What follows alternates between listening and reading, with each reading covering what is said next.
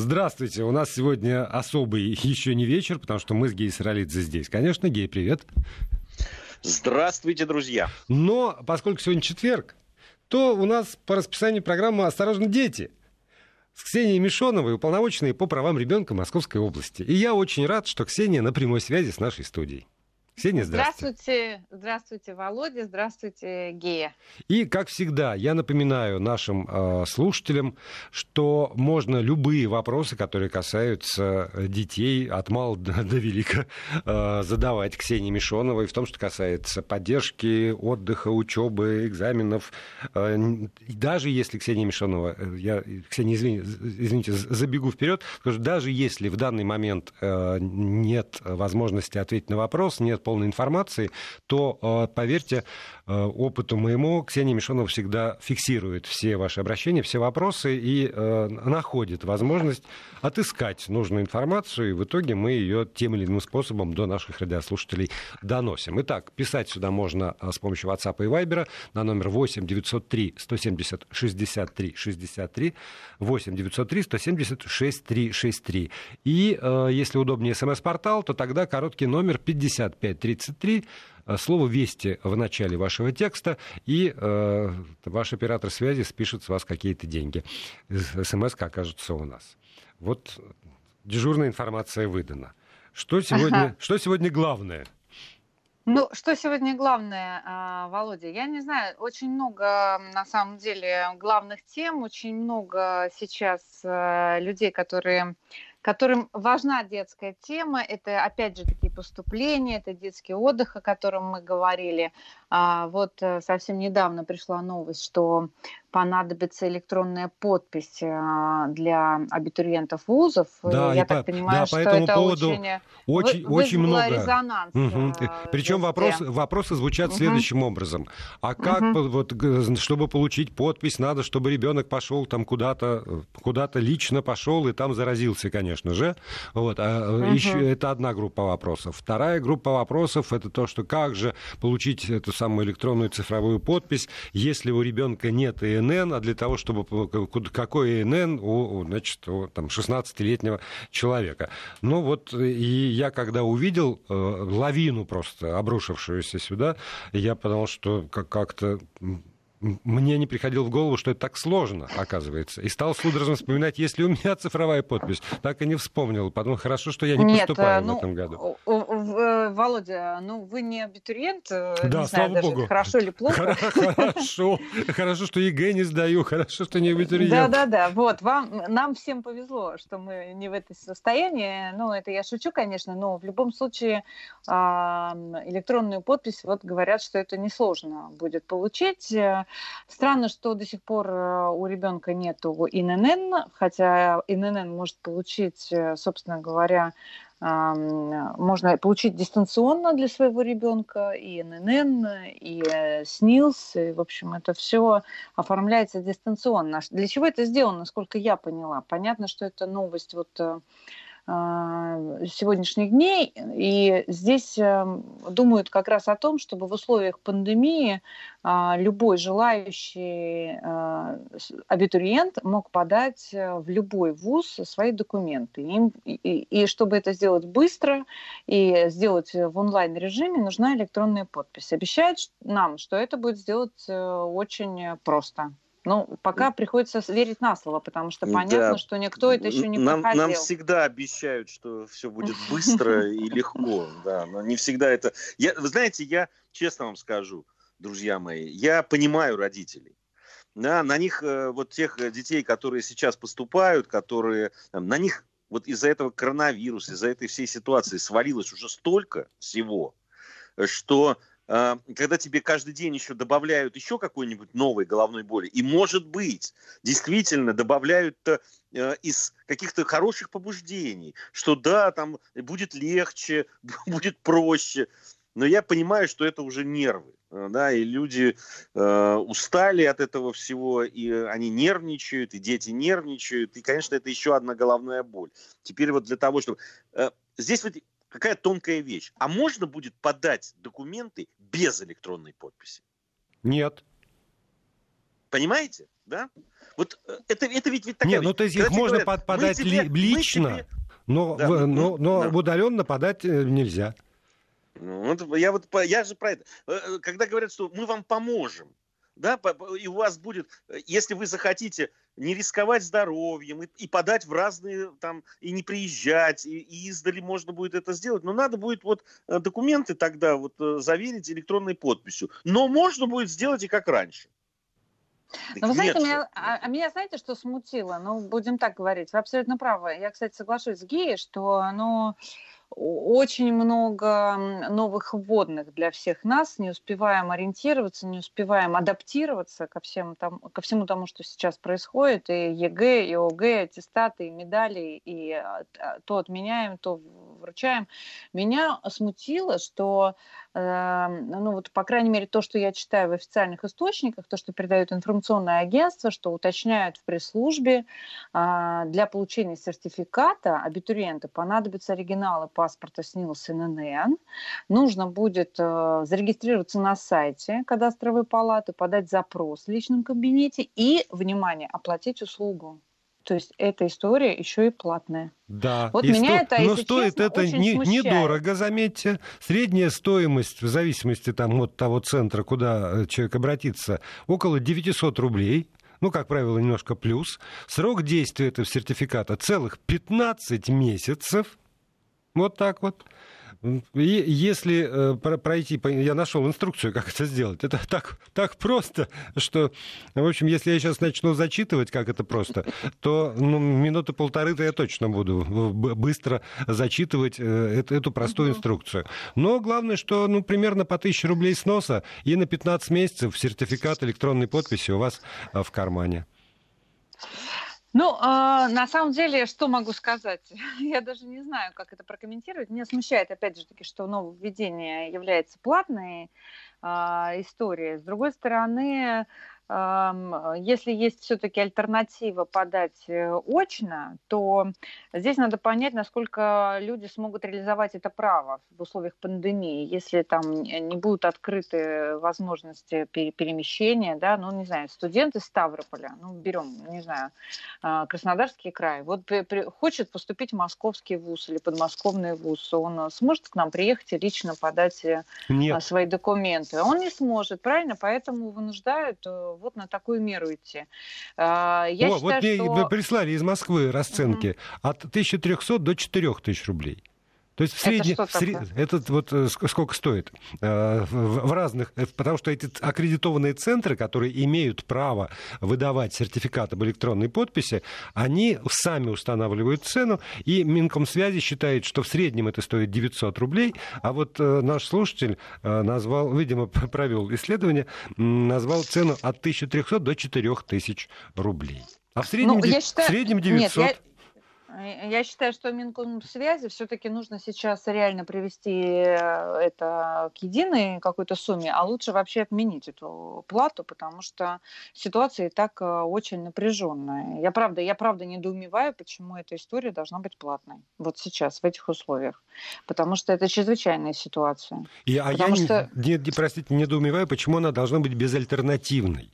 Только, uh-huh. значит, вот таким способом это можно сделать, потому что, как верно нам пишут, далеко не во всех местах у нас э, есть, э, ну, то есть есть потенциальный Ломоносов, но очень может быть, что у него в деревне нет э, интернета, который позволит передать отсканированные, значит, все эти документы, связаться со всеми э, аккредитованными центрами, получить все СНИЛСы, ННН, цифровые подписи, э, и потом, может быть, ему надо будет залезть на вышку о чем мы уже в нашей uh-huh. программе говорили. Но вышку uh-huh. уже огородили забором, чтобы никто на нее не залез. Ну и вот э, это, правда, накручивается для очень многих какой-то вал э, ненужных совершенно проблем, которых можно было бы избежать.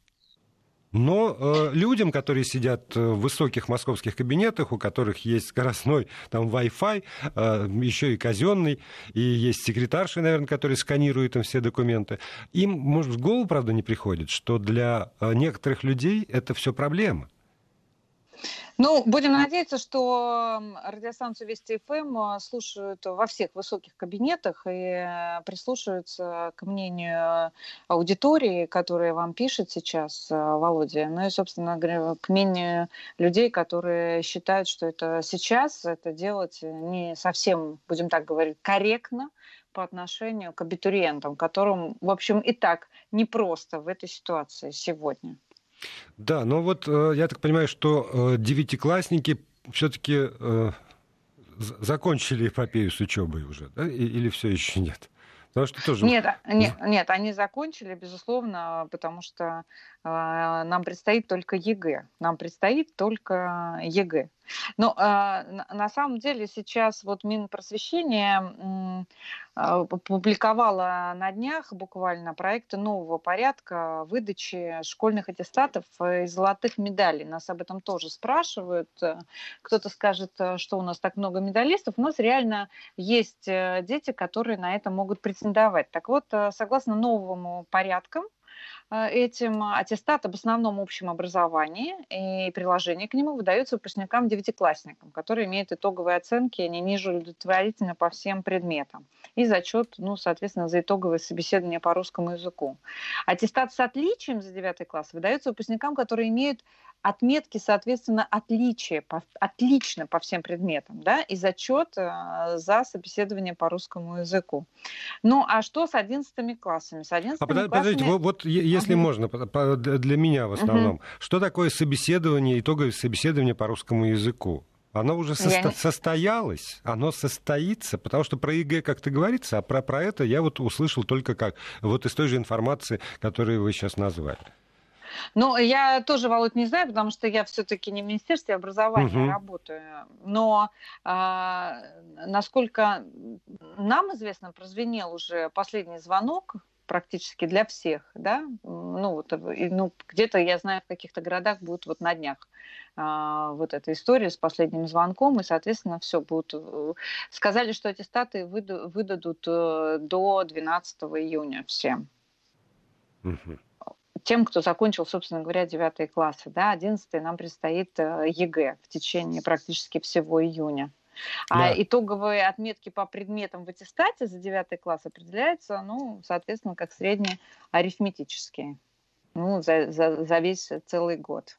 Давайте к э, отдыху. Вы все про экзамены. Мы про, про оценки, да. Про, да, про оценки, да. Давайте все-таки лето на носу. Э, у нас, понятно, там девятые классы не будут сдавать экзамены. Э, дети, которые хотят поступить в высшие учебные заведения, будут сдавать ЕГЭ. Но остальным-то, в общем, как-то надо провести лето. Я так понимаю, что летняя кампания, ну, судя по тому, что я прочел, она будет не просто сокращенная, она будет супер сокращенная. Там всего 21 день, на который, может быть, какие-то из лагерей откроются. Вы знаете, а, вот э, на этой неделе тоже были опубликованы вот все рекомендации Роспотребнадзора, которые, кстати, Анна Юрьевна Попова обещала президенту на совещании. А, и э, что же мы видим? Видим следующее, что, как мы с вами говорили, каждый регион по решению оперативного штаба по борьбе с коронавирусом принимает решение об открытии летней кампании. Каждый регион, соответственно, в зависимости от эпидемиологической обстановки. Но рекомендованные смены, и насколько я поняла, рекомендованные не в смысле рекомендованные, а вот это вот для всех 21 день. То есть мы думали, что это будет сокращенная смена 14 дней. Нет, решили, что реальное оздоровление за 14 дней не произойдет, поэтому всем поставили смену 21 день, и от этого, собственно говоря, все отталкиваются. Вот вы открываете 15 июня, значит, считайте, сколько у вас смен по 21 день ну, войдет э, в летний период. Если вы открываетесь э, там э, в конце июля, то вы должны понимать, что у вас тоже есть 21 день на летнюю смену смену. Здесь возникают какие, в общем, сложности? Конечно же, э, количество детей, которые мы сможем охватить этим летним отдыхом, сокращается. А, плюс рекомендации жесткие Роспотребнадзора о том, что э, лагерь, который, скажем, вмещает там 200 детей, должен принять э, в условиях эпидемиологической обстановки 50%, то есть 100. То есть рекомендации взять 50% от мощностей лагеря. Ну, соответственно, здесь мы тоже проигрываем в количестве детей. Ну, и плюс те рекомендации, о которых мы с вами говорили, которые могут быть, а их внесли, что смена будет полностью закрыта, единый день въезда, никого не впускаем, никого не выпускаем, родителей тоже мы не пускаем – плюс э, ввели еще ограничения на персонал. Не будут принимать на работу в детские оздоровительные лагеря сейчас людей старше 65 лет. Тесты на коронавирус, вернее, на антитела к коронавирусу будет действовать 72 э, часа. То есть не а, ранее, чем за 72 часа вы должны сдать тест и, в общем, предъявить его, если вы хотите устроиться на работу. Плюс а, будут отказывать всем, кто хочет работать по совместительству в этой летней кампании не будет сотрудников, которые будут работать в лагерях по совместительству. Ну и, э, соответственно, требования ко всем, э, всем организациям, вот, которые будут принимать детей, это обязательное в круглосуточном режиме наличие медицинских работников, как минимум два, врач и медсестра, и э, обязательное наличие изолятора на случай, если кто-то из детей вдруг заболеет. Вот это вот по летней кампании, это последние новости. Буквально из э, первых рук Роспотребнадзор э, нам выдал уже конкретные, даже, я даже не могу это назвать рекомендацией, это скорее указания, вот как будет проводиться летняя кампания в этом году. Ой, я когда прочитал, что в детских лагерях не будет массовых мероприятий родительского дня, то э, как-то... Ну, то есть у меня воспоминания о детском лагере это скорее вот большой костер, когда все вокруг скачут, вокруг, а теперь, значит, без, без этого всего. Действительно, я, я когда слушал э, жизнь, да. Володю, Володю Ксению сейчас, э, конечно, э, все-таки есть вещи, которые гениальны просто по своей сути. Да? Добро пожаловать или посторонним вход воспрещен. Вот мне кажется, это просто, ну, можно выбить золотыми буквами над летней комп- кампанией в этом году. Мне кажется, это... Ну, не знаю, знаете, я могу сказать по опыту, то есть эм, вас смущает, что родители не увидят видят дети. Я видела детей в лагерях, особенно в таких э, ведомственных лагерях. Там очень профессиональные люди работают, вожатые. Дети хотят остаться на вторую смену. Ну, реально. Плюс есть лагеря, типа, э, извините меня, что я вспоминаю наши любимые лагеря Арте, Корленок. Там дети вообще съезжаются со всех э, городов нашей необъятной родины. И, конечно, никакого родительского дня там вообще нет. Там никто не приезжает тебя навещать. Ты сидишь в этой на, смене. Да, Ксения, и... нам бы три, хоть на страну бы тысячи, полторы артеков, и было бы все отлично. Нет, я про, про то, что массовые мероприятия запрещены. То есть никаких соревнований, никаких конкурсов, никаких костров там общих, ни, ни, ни, ничего. Нет, подождите, Изолированный отряд, э, это то, что я прочитал. не знаем нет, подождите, ну они так говорят, да, массовое мероприятие, типа за одним костром больше ста человек не собираться. Может быть, они будут делать несколько костров, и там будет по 10-15 э, человек, я не знаю. Наверное, как-то все равно будут выходить из этой ситуации, зная, что э, будут в графике, как мы с вами и предполагали, что будет э, организовано пита- питание тоже э, в графике, то есть э, не вот зашли все на один завтрак, а будет там несколько, три, вари- три времени завтраков, э, чтобы небольшие большие партии как бы, да, детей заходили, не, чтобы не было большой скученности. Но я все-таки, знаете, мне, мне все-таки есть надежда, я очень много лагерей посмотрела за вот свою миссию уполномоченного, и я вам могу сказать честно, найдут они чем занять, разбить на группы по 5-10 человек, соблюсти все требования, и э, надеюсь, что все равно те дети, которые попадут в лагерь, они не пожалеют о проведенном там времени. Ну, правда, сейчас Здесь, здесь вопрос, что вариантов. вот с этими, со всеми ограничениями, я, я, если серьезно говорить, я просто боюсь, что очень мало детей смогут попасть в эти лагеря. Это да, Давайте это продолжим уже, ребята, после выпуска новостей.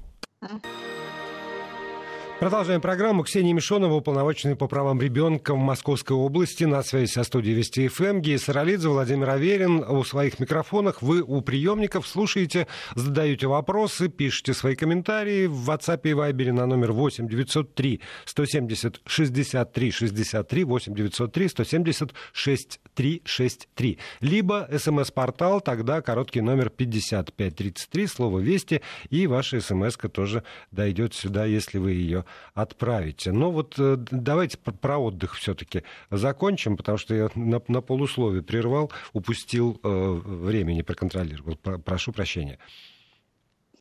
Что бы мы хотели еще сказать про отдых? Да, вот как Гей сказал, что количество детей, к сожалению, будет меньше охвачено в связи с этим, потому что вот, например, у нас в Подмосковье вошли в реестр 119 э, лагерей э, как организации, да, среди них и муниципальные, и федеральные, которые зарегистрировались и готовы, в общем, принимать детей, и, а также коммерческие. Вот сколько из них, э, я думаю, что в большинстве своем мы думаем про коммерческие, готовы будут открыться на одну лишь смену, насколько они э, будут вот э, в бизнес-проекте своем э, считать, что это выгодно для них, вот это будет вопрос. Потому что, а, несмотря на то, что у нас вроде как на, эту, на этот сезон зарегистрировалось больше, чем в прошлом году на 20 лагерей, ну, неизвестно, что в итоге, какое решение они примут, когда откроют а, этот, эту компанию. Хотя хотя мы до сих пор еще не знаем, когда эта компания будет открыта. Скорее всего,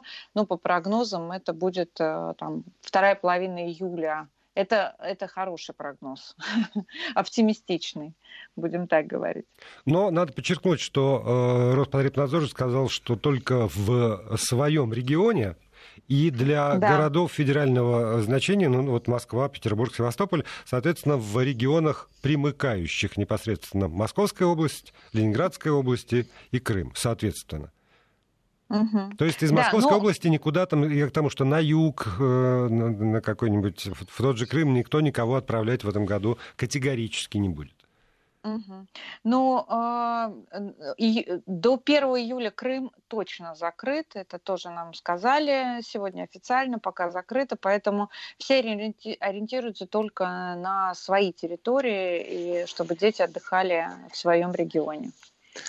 А, Ксения, на этой неделе очень серьезные вновь э, э, не в первый раз, надо сказать, да, но э, дебаты возникли по поводу прививок. Э, это связано там с законопроектом новым, э, и э, очень много в социальных сетях об этом пишут, люди говорят, и опять сталкиваются мнения, и те, кто за прививки, кто против, и те, кто за прививки, но боятся введения новых прививок, да, вот тех же от коронавируса, например, э, которые ну, еще не очень понятно, пока еще нет э, никаких вакцин, и, и даже близко пока непонятно, когда они будут созданы, потому что мы разные уже слышали э, варианты, но при этом уже говорят о том, что могут быть значит, эти коронавирусные прививки войти вот в этот календарь прививок. Да, вы знаете, я тоже обратила внимание, и мне, кстати, пишут э, в мой Инстаграм, э, там вот все знают, что у меня есть Инстаграм, Ксения Мишонова, и пишут, и на каждый мой пост, который даже не касается, э, будем так говорить, рабочей какой-то деятельности, все равно мне пишут и задают вопросы про прививки. Вы за или против? Вы будете защищать детей? Э, вы будете стоять на стороне тех, кто не хочет прививаться? Эта тема реально сейчас очень всех волнует. Но первое, вот я сейчас могу вам сказать, что приходит сейчас вот прямо в голову и о чем э, думают и эксперты, и мои коллеги полномоченные, мы тоже это обсуждаем тему. Первое, никто не видел э, ну, в первую очередь текста законопроекта, который должен обсуждаться в Совете Федерации. А, кто-то его, наверное, видел и выдал какие-то там свои мысли, но текста я не видела. То есть я не могу обсуждать формулировки, которых я не видела, не читала. И большинство людей тоже не знает, что там написано. Понятно, что идет нагнетание. Понятно, что есть страхи, что заставит прививаться всех, несмотря на индивидуальную там, реакцию детей, на заболевания, на медотвод. Боятся, что не будут пускать детей в государственное образовательные учреждения без а, соответствующих прививок. Да? Боятся, что календарь прививок будет расширен. А, сейчас а, существует определенный набор прививок, который должен ребенок получить, но боятся, что внесут туда вакцину от коронавируса. Да? Во-первых, вакцины еще нет. Во-вторых, понятно, что на исследование, адаптацию и проверку этой вакцины и Э, потребуется какое-то время, не менее полутора-двух лет. Ну, так, по крайней мере, говорят э, специалисты. Э, что делать детям, которым нельзя прививаться по разным причинам, по медицинским причинам? В общем, вопросов очень много сейчас, больше, чем ответов. Поэтому, что бы я хотела сейчас сказать всем волнующимся? Давайте дождемся, а, за, ну, самого текста закона да, что предлагают э, законодатели, как мы это будем все обсуждать. Понятно, что это все равно э, придется обсуждать, придется обсуждать э, со специалистами. Я бы не хотела, чтобы любой закон принимался под воздействием эмоций, сегодняшней ситуации, э, нагнетания, будем так говорить, одних специалистов против других специалистов. Э, я хотела бы, чтобы любой законопроект, особенно э, который касается в части защиты охраны детства, здоровья, безопасности наших детей, нашего будущего принимался все-таки с учетом а, и с прогнозированием всех рисков, да, чтобы мы понимали, где мы больше выиграем чем проиграем. А, чтобы была взвешенная реакция, взвешенные обсуждения, чтобы привлечены были не просто общественники, да, прививочники и антипрививочники. Общество разделилось. А все-таки люди, которые нам расскажут, а, а, что будет, как будет и как это будет воздействовать на, нашу, на наше поколение. Меня все спрашивают, э, за прививки я или нет. Ну, я, будем так говорить, сторонница все-таки здорового ну, здорового отношения к детям, я делаю прививки детям. Мне делали прививки в детстве. Я стараюсь соблюдать календарь прививок. Но, безусловно, есть э, дети, которым прививки противопоказаны. Я тоже много сталкивалась с такими детьми и с родителями. Есть э, мамы, которые категорически отказываются делать прививки, опасаясь, что прививка может привести к какому-то тяжелому аутоиммунному заболеванию. И очень много есть тоже и мифов, которые связаны с прививками. Но мне кажется, что в этой ситуации ситуации. Нам нужно все-таки а, дождаться текста закона. Знаете, кстати, законодатели, вот э, завтра буквально состоится прямой эфир э, на YouTube-канале а, депутата Государственной Думы, одна, одна, председателя одного из комитетов профильных а, Госдумы Николая Николаева. Он, кстати, ведет у вас на Вести ФМ программу природоведения, и он там соберет на площадке специалистов, иммунологов, вирусологов, врачей, детских специалистов, специалистов и будет тоже э, ну, говорить про возможные последствия и ну, то есть он будет обсуждать эту тему, и мне кажется, надо просто выслушать все мнения. Это будет очень интересно на этой площадке. Ну, у нас есть возможность выслушать мнение еще и нашей аудитории, потому что вот пока вы говорили, я успел в, в приложении Вести ФМ оно э, скачиваемо, и у многих наших постоянных слушателей на смартфонах есть, разместила вопрос, будете ли вы делать детям прививку, когда появится вакцина от коронавируса? И три варианта ответа. Да, нет, и будет зависеть от срока появления вакцины. Вот такую угу. формулировку я третий посчитал необходимым ввести. Голосование идет э, меньше пяти минут. Э, для пяти минут много голосов пришло. И у меня есть возможность еще сравнить результаты вот этого голосования с результатами голосования вообще не про детей, не при прививки для детей, а по поводу прививки для, для себя, которые провели uh-huh. коллеги в утреннем эфире несколько дней назад. Э, да, вот 19 числа. Угу. Тогда спрашивали, будете ли вы э, ставить себе прививку угу. от COVID-19. И 61% активных слушателей э, сказал, да, готовы, вот так, не сделаю, готовы сделать. 30% не готовы сделать, и 9% сказали, я боюсь. Вот такой там был угу. третий вариант. У нас же пока, вот то, что касается детей, опять же, я угу. могу говорить про тенденцию, а, она определилась. Примерно 35% говорят категорическое «да», «да, буду делать», когда она появится, буду делать. 36% а, говорят «нет», не буду. И 29% будет зависеть от срока появления вакцины. Я почему позволил себе вот такую формулировку? Потому что, помните, когда случилась атипичная пневмония в начале 2000-х угу. годов, то, в общем, тоже было довольно много страхов, не было такого кошмара и ужаса самоизоляции всех и вся, но, тем не менее, как-то все заволновались. И тогда очень активно тоже заговорили, что надо делать вакцину, вакцина появится, только вакцина спасет, но атипичная пневмония как-то рассосалась до того, как э, ученые подошли вплотную к появлению вакцины. И мы говорили как раз вот э, сейчас на, этом, на фоне ковида-19 о том, что тогда даже прекратили финансирование всех исследований, которые были связаны с вакциной от атипичной пневмонии. Тогда был вот не 19-й ковид, а вот первый ковид. И сейчас, э, кто знает, мы так мало знаем об этом вирусе. А вдруг действительно э, как-нибудь так божьим промыслом случится, что он рассосется раньше, чем появится вакцина, тогда и разговор сойдет на нет.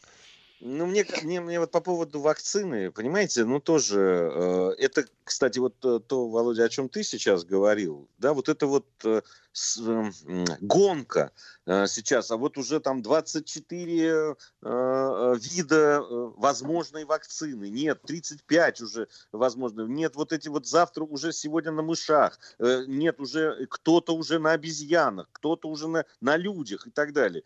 Э, понимаете, э, э, вещь, да, там вакцина, ее создание, ну, насколько я знаю, из того, что я читал, что знаю, это э, круп, да, очень такая серьезная, крупулезная работа, которую э, нельзя делать э, походя, да, нельзя быстро, быстро давайте, спешке, да, в спешке да. Э, и так далее. Но э, надо все равно иметь какой-то горизонт да, этого планирования и, и возможных побочных эффектов и так далее. Тем более, когда речь идет о детях.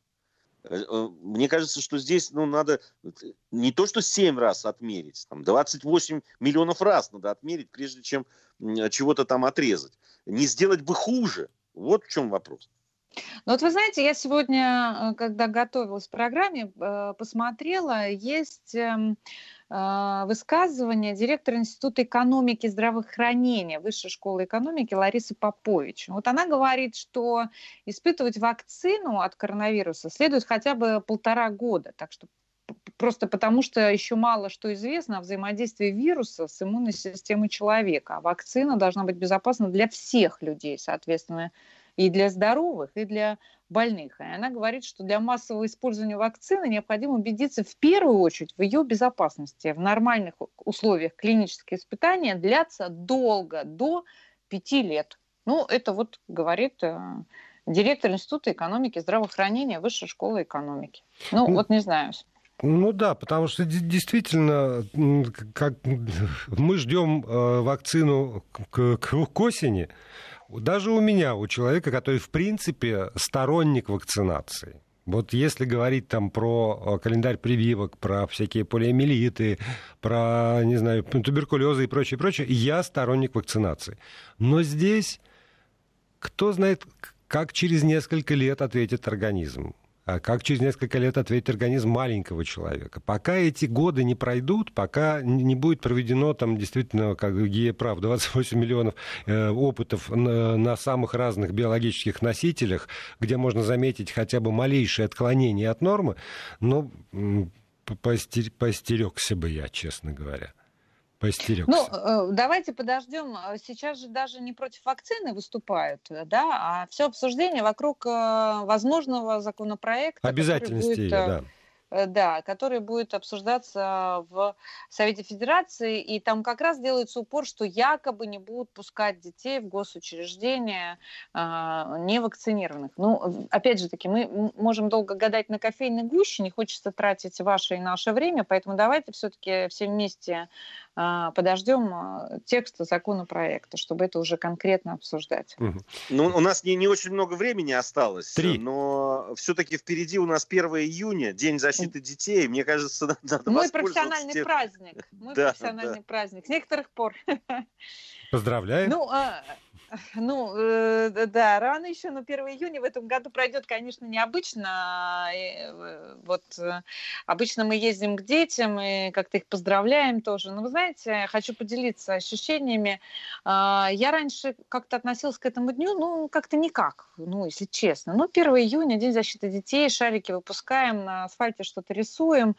Вот. Но, а здесь э, ты вдруг понимаешь, что это тот день, когда еще раз стоит задуматься, а что же мы сделали для наших детей хорошего, а больше всего, чего мы не сделали еще для наших детей, чтобы их детство было по-настоящему интересным, безопасным, не знаю, добрым, красивым, где мы их недолюбили, где мы им что-то не додали. И действительно ли существует такие федеральная политика в отношении детей? И действительно она достаточна, и действительно а, дети обеспечены всем, что есть. И есть ли это забота государства? Вот, собственно говоря, вот 1 июня июня мы последние, я последние три года думаю обычно про это и составляем планы, за что будем бороться в следующем году, и что нужно продвинуть в этом году.